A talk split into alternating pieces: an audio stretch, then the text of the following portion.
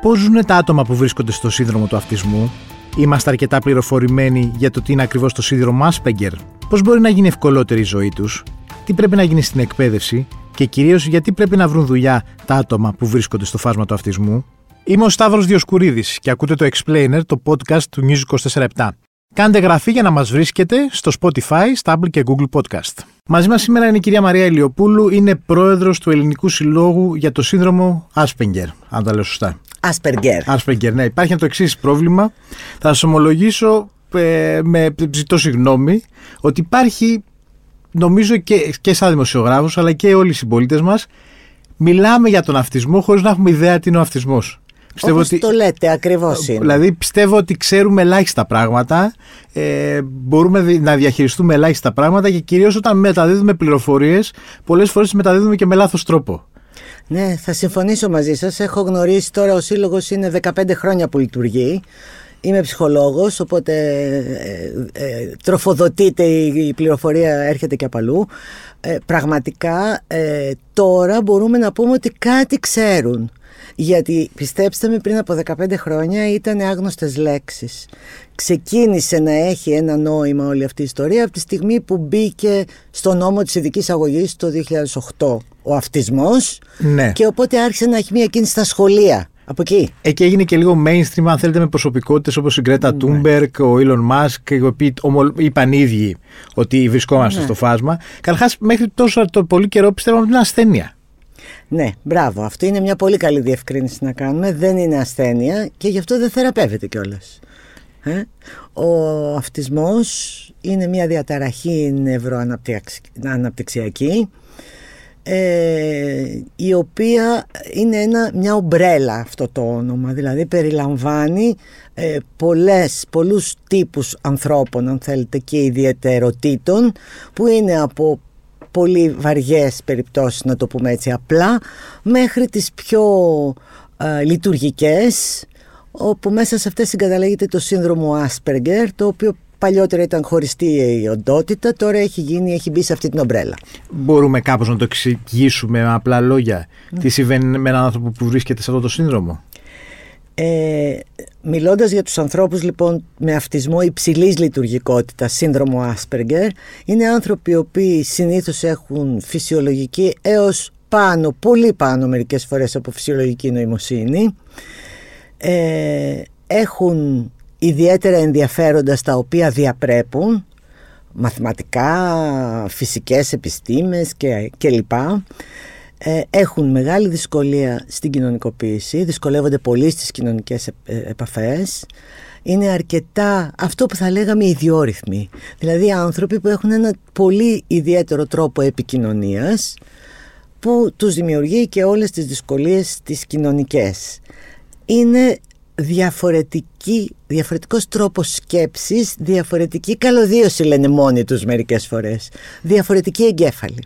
Ε, Παρ' όλα αυτά η, η κοινωνία οφείλει να κάνει ό,τι μπορεί ώστε να υπάρχει μια ενσωμάτωση αυτών των ανθρώπων. Δεν οφείλει μόνο, χάνει κιόλας όταν χάνει, δεν ναι. τους ενσωματώνει. Γιατί μιλάμε και ότι, ναι. ότι όπως είπατε και πριν, διαπρέπουν σε οτιδήποτε κάνουν. Έτσι, ξέρετε, υπάρχουν εταιρείες μεγάλες, κολοσσοί, οι οποίοι ψάχνουν ανθρώπους με Asperger για να απασχολήσουν, για να καταλάβετε. Ναι, χάνουμε από δύο πλευρές ως κοινωνία, αν δεν τους απασχολούμε. Το ένα είναι ότι τους πληρώνουμε ένα επίδομα για να ζουν. Για σκεφτείτε το λιγάκι. Έχουμε λοιπόν μυαλά που μπορούν. Υπάρχει σχετικό επίδομα, γιατί αυτό δεν το ξέρουν. Ναι. Βεβαίως, βεβαίως. Όσοι, έχουν, ε, όσοι έχουν πάρει μια, ένα ποσοστό αναπηρίας πάνω από 67% δικαιούνται και παίρνουν ένα επίδομα 350 ευρώ το μήνα. Ε, είναι όλο όπως καταλαβαίνετε ε, δεν μπάζει από παντού να το πω απλά ναι. από τη μια μεριά τους δίνουμε επίδομα θεωρώντας τους ανίκανους προς εργασία άμα είναι κάποιος ανίκανος προς εργασία, του δίνεις μισθό, δεν του δίνεις επίδομα, του δίνεις σύνταξη. Απ' την άλλη μεριά, χάνουμε ένα δυναμικό εργατικό το οποίο είναι κρίμα που έχει χαμένο στο σπίτι τους, κλεισμένοι, με κατάθλιψη, άνθρωποι που έχουν πτυχία πανεπιστημιακά, ε, ε, ικανότητες να δουλέψουν σε συγκεκριμένους τομείς και κάθονται απλά μέσα στο σπίτι τους θα πρέπει να υπάρχει και μια διαδικασία εκπαίδευσης όμως της κοινωνίας ναι. πάνω στο συγκεκριμένο ζήτημα. Δηλαδή, υπάρχουν βήματα προς αυτήν την κατεύθυνση; Λοιπόν, πρώτα απ' όλα διεθνώς υπάρχει μια κίνηση ως προς αυτό. Ε, το autism friendly, έτσι, φιλικά προς τον αυτισμό περιβάλλοντα, έχουν αρχίσει και κινούνται αρκετά καλά. Σε όλους τους τομείς υπάρχουν μέχρι πόλεις φιλικές προς τον αυτισμό, κάτι που σκοπεύουμε να προτείνουμε στο Δήμο Αθηναίων. Στο νέο Δήμαρχο. στο νέο Δήμαρχο. Μήπως και κουνήσουμε λίγο την Αθήνα προς αυτή την κατεύθυνση. Α, α, δηλαδή Πώς το νοούμε αυτό το, πώς το εξηγούμε, πώς είναι οι φιλικές πόλεις; Ναι, ή φιλικά κτίρια, ναι. έτσι, ή φιλικά ξενοδοχεία, ή φιλικά πανεπιστήμια και θα σας πω και γι' αυτό κάτι γιατί έχει ενδιαφέρον. Ε, κοιτάξτε, το βασικό τους πρόβλημα, μάλλον τα βασικά προβλήματα είναι δύο. Το ένα είναι ότι πολλές φορές έχουν μεγάλες δυσκολίες αισθητηριακού τύπου, δηλαδή τους ενοχλούν ήχοι, Μάλιστα. μυρωδιές, ε, ε, η αφή, έτσι, ε, ε αγγίγματα. Ε, αυτά λοιπόν υπάρχει τρόπος να τα ελέγξουμε. Ναι. υπάρχουν μέχρι και αισθητηριακοί χάρτες που λειτουργούν σε χώρους μουσεία, ξενοδοχεία, εστιατόρια που δείχνουν λίγο στους ανθρώπους που μπορούν να είναι πιο προστατευμένοι από το έντονο περιβάλλον. Ε, δημιουργούνται αυτό που λέμε ήσυχα δωμάτια, δηλαδή χώροι που μπορούν να είναι κάπως πιο ο, απομονωμένοι και παράλληλα για μένα το δεύτερο το οποίο αν θέλετε θεωρώ ότι είναι και το πιο σημαντικό είναι η εκπαίδευση. Μάλιστα. Η ενημέρωση όλων για το τι είναι, τι είναι τούτη τέλος πάντων. Εντάξει, αυτό προφανώς μέσα από το σχολείο μπορεί να γίνει, γιατί δεν υπάρχει άλλη. Υπάρχουν, λοιπόν. Καθένας μετά πρέπει να φροντίσει να ενημερωθεί μόνος του. Δηλαδή και τα μέσα, ε, με τα μέσα που είμαστε εμείς λίγο ασχολούμαστε με τα συγκεκριμένα ζητήματα. Λοιπόν, εμείς κάνουμε μια καμπάνια πολύ μεγάλη ως σύλλογος αυτή τη στιγμή. Πρώτα απ' όλα συμμετέχουμε σε ένα δίκτυο τεσσάρων μέχρι στιγμή πανεπιστημίων που έχουν στόχο να γίνουν τα πανεπιστήμια φιλικά προς τον αυτισμό. Είμαστε μαζί, ε, συνεργαζόμαστε μαζί τους. Ε, αυτό έγινε με αφορμή το γεγονός ότι από πέρυσι μετά από παρεμβάσεις μας και είμαστε σχετικά περήφανοι, όχι απόλυτα, θα σας πω γιατί, ε, ε, μπορούν να μπουν στην τριτοβάθμια εκπαίδευση χωρίς εξετάσεις. Μάλιστα. Με το 5% έτσι, σε, σε αναλογία 5%. Λέω είμαστε σχεδόν περήφανοι γιατί αυτό που είχαμε προτείνει δεν ήταν να μπαίνουν ανεξέλεγκτα χωρίς εξετάσεις γιατί το γεγονός ότι κάποιος έχει αυτισμό δεν τον καθιστά και ικανό να να μπει σε μια σχολή. Εμείς είχαμε προτείνει εξετάσεις με ειδικές συνθήκες από την κάθε σχολή για να δουν κατά πόσο μπορεί. Το επιχείρημα ήταν και το λέω πάντα έτσι δυνατά όταν σε έναν άνθρωπο είναι τυφλός, του δώσεις να διαβάσει ένα βιβλίο, δεν μπορείς να ξέρεις αν ξέρει να διαβάζει. Θα πρέπει το βιβλίο να είναι προσαρμοσμένο στις δικές του ικανότητες. Το ίδιο ισχύει και με τους αυτιστικούς ανθρώπους. Οπότε αυτό είχαμε προτείνει Ωστόσο είναι ένα μέτρο το να μπορούν να μπαίνουν αλλά πρέπει όχι μόνο να μπαίνουν να ζουν μέσα εκεί, να έχουν μια κανονική φοιτητική ζωή και κάποτε να βγαίνουν κιόλας. Οπότε εδώ είναι το φιλικά προς τον αυτισμό πανεπιστήμια και αυτό μπορεί να, να ε, περάσει και στην υπόλοιπη κοινωνία. Μάλιστα. Υπάρχει και μια πλατφόρμα για την έβρεση και τη διατήρηση εργασίας, που είναι και. Εντάξει, η εργασία μετά την εκπαίδευση είναι το πολύ βασικό κομμάτι ενσωμάτωσης. Αν έχεις μια δουλειά, αμέσως γίνεσαι κομμάτι της της κοινωνίας, κοινωνικοποίησης, βλέπεις και άλλους ανθρώπους και πολλά πράγματα μπορείς να κάνεις. Και τι είναι το Jobs Link ακριβώς; Λοιπόν, το Jobs Link είναι μια πλατφόρμα έβρεσης και διατήρησης εργασίας για ανθρώπους στο φάσμα του αυτισμού.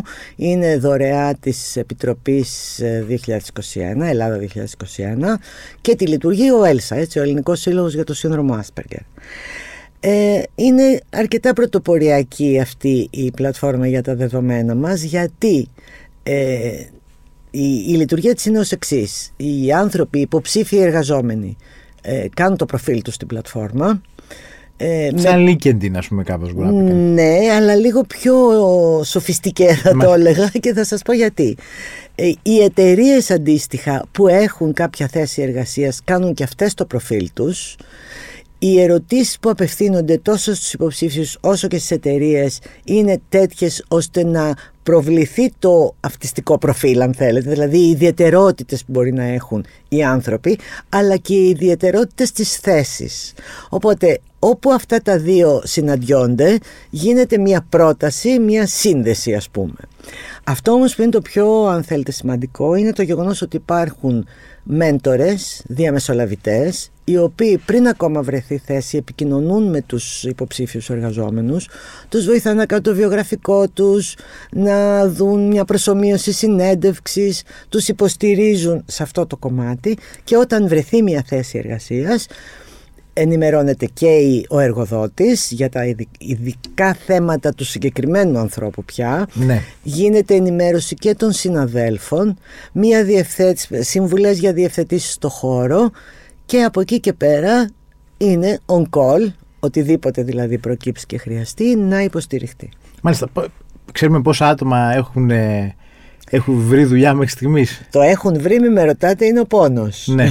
Γιατί καταλαβαίνετε ότι έχουμε 300 τόσους, 350 έχουν φτάσει τώρα υποψήφιους. Έχουμε κάποιες εταιρείες, όχι πολλές, σαν. Ε, που έχουν κάνει τα προφίλ τους δουλειά έχουν βρει πολύ λίγοι ε, στη δεκάδα μέσα ε, δεν ενδιαφέρονται οι εταιρείες; Φοβούνται, φοβούνται. Ξέρετε, το μεγαλύτερο πρόβλημα είναι η, ο φόβος για το άγνωστο, το ανίκιο. Και γι' αυτό είναι σημαντική η ενημέρωση. Όσο ενημερώνονται οι άνθρωποι, πάβουν να φοβούνται πω πω τι θα τον κάνω αυτόν και άμα πάθει καμιά κρίση δηλαδή σας λέω τι ε, συχνά τι λένε εμείς έχουμε ξεκινήσει και κάνουμε τέτοιες εκπαιδεύσεις προσωπικού και στις εταιρείες που ήδη έχουν προσλάβει κάποιους αλλά και σε αυτές που δηλώνουν ε, τέλος πάντων πρόθυμες. Μάλιστα. Κύριε Λιοπούλου, σας ευχαριστώ πολύ. Να πω μια τελευταία ναι, ναι. πληροφορία, γιατί αυτή η πληροφορία το Σαββατοκύριακο που μας έρχεται, 21-22 Οκτωβρίου, έχουμε μια συνεργασία με την πλατφόρμα Καριέρα, ναι η οποία μας έχει παραχωρήσει σε αυτές τις δύο ημέρες εργασία, ε, καριέρας που έχει χρόνο, Στην ναι, χρόνο προκειμένου τα 90 σχεδόν άτομα που δηλώσανε από εμά να έχουν ιδιαίτερες συναντήσεις και συνεντεύξεις με τις εταιρείες. Οπότε αυτό μας δίνει μια ελπίδα, αν μη τι άλλο. Ότι μπορεί να υπάρχουν αποτέλεσματα. Έτσι. Ευχαριστώ πολύ. Άστε καλά. Ήταν η Μαρία Λιοπούλου, πρόεδρος του Συλλόγου για το Σύνδρομο Άσπεγκερ και ψυχολόγος. Στον ήχο Θανάσης Κοτούλας. Ακούτε το Explainer, το podcast του News 24 στο Spotify, Apple και Google Podcast.